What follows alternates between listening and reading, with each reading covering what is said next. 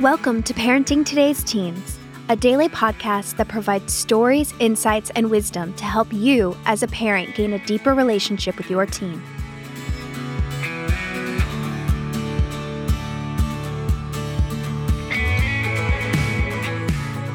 On today's episode, Mark Gregston and Wayne Shepherd dive into a topic that will challenge, encourage, and inspire you as you parent your teen. Let's listen in.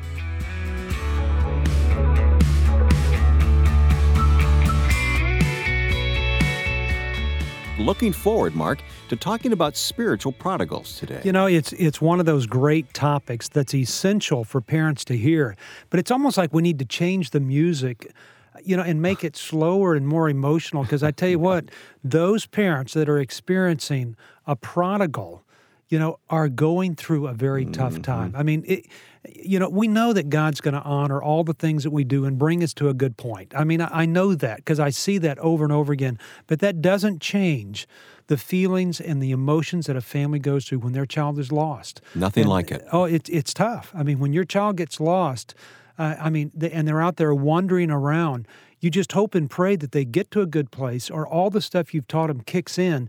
And you know what? This is when it doesn't have anything to do with us.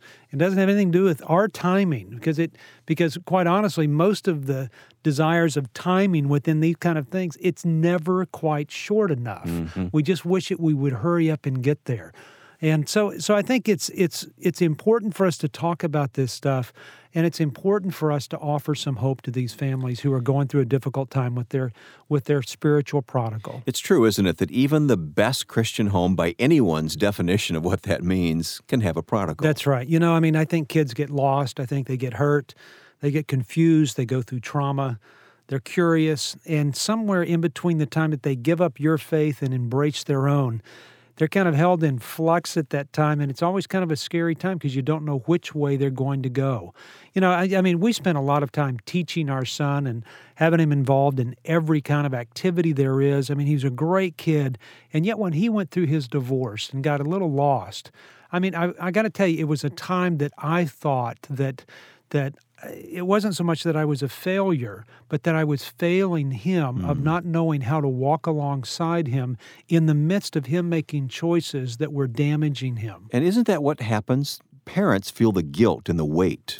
They do. They do because you long for something good for your child. You want something better for them.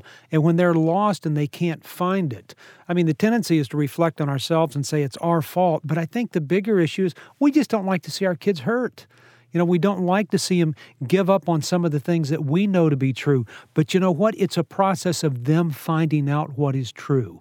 And and that's hard. It I mean, bottom line is it is very difficult for me to trust God with my kids. And so I encourage families all the time You've got to be able to trust during those times that things are good. You've got to be able to trust God in those times where things are good it's even more important to trust him in those times when it's bad you know so that you don't give up so that you don't get lost in the process and so that you don't lose your joy and and your you know desire to live that godly life before your kid Here's an email from a listener that illustrates what we're talking about today. This parent says, We have been struggling with our daughter for many years.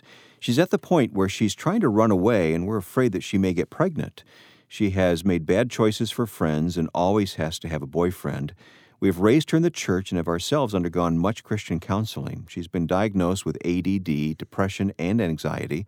She's on three different kinds of medication. We've moved her from school to school and currently have her enrolled in a small private school. We don't know what else to do other than to let her run away and hope that she, as the prodigal, will come back repentant. We're just trying to protect her. Yeah, you know, and depending on what age she is, sometimes you have to just stick with them. Sometimes you put a plan into place, you get them on medication, you help them with those things they've been diagnosed with, you set the boundaries around them, you pray, you you are on your knees constantly and you just learn to tolerate some of it until they get to an age where you know that they can make some good choices. Now once they get there, then you say, "You know what? It may be time to go. It may be time to fly. Mm-hmm. And you let them learn and let God take over perhaps some areas where they're not responding to you. But as parents, we have to wait until they can handle those things. You know, because the, the worst thing about a child who is a prodigal and goes off and starts to live a life where it's a complete mess and it's and it's against perhaps what we desire for our child is when a child gets into trouble and it is has such great consequences that they lose everything in their life and perhaps even their life.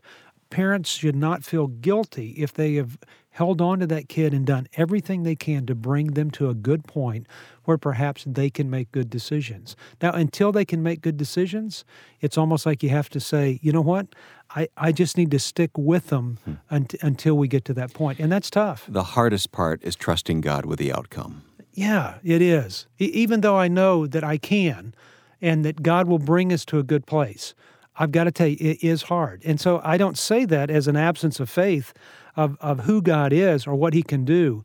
I tell you, I truly understand that that feeling that that it becomes very difficult and it becomes so hard that you want to start taking care of it yourself. And at some point, you got to let go and believe that God's going to bring your child to a good place.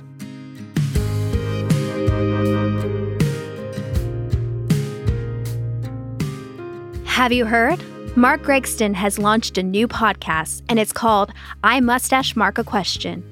This new weekly Q&A show is exclusively available on Apple Podcasts with a subscription fee of $2.99 a month or $29.99 a year. Just search for Heartlight on Apple Podcasts and you'll find both this free podcast, Parenting Today's Teens, as well as the new subscription-based Q&A one. It's more great parenting advice from Mark Gregston on I Mustache Mark a Question. Go check it out. Okay, now back to today's show.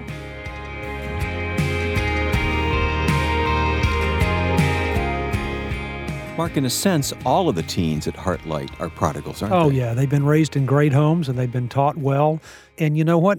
By the way that we love kids while they're doing their little mm-hmm. prodigal dance will make all the difference about the amount of time that they spend in the darkness and the type of relationship they'll have with us after they come out of the darkness. I know there are a lot of hurting parents listening today. Let's yeah. pray for those parents and their prodigals. You bet. Father, would you hold us both in the palm of your hand? Would you touch us in such a way that that uh, we know that you're at work in the life of our kids and would you watch over and protect our kids as they're out perhaps lost, perhaps wandering around trying to find themselves and find you in a different way. Would you watch over and protect them and hold them in the palm of your hand as well? It's in your Son's name we pray. Amen.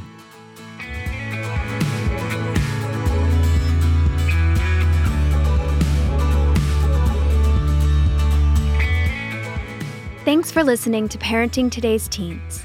For more information, you can visit parentingtodaysteens.org heartlightministries.org, or markgregston.com.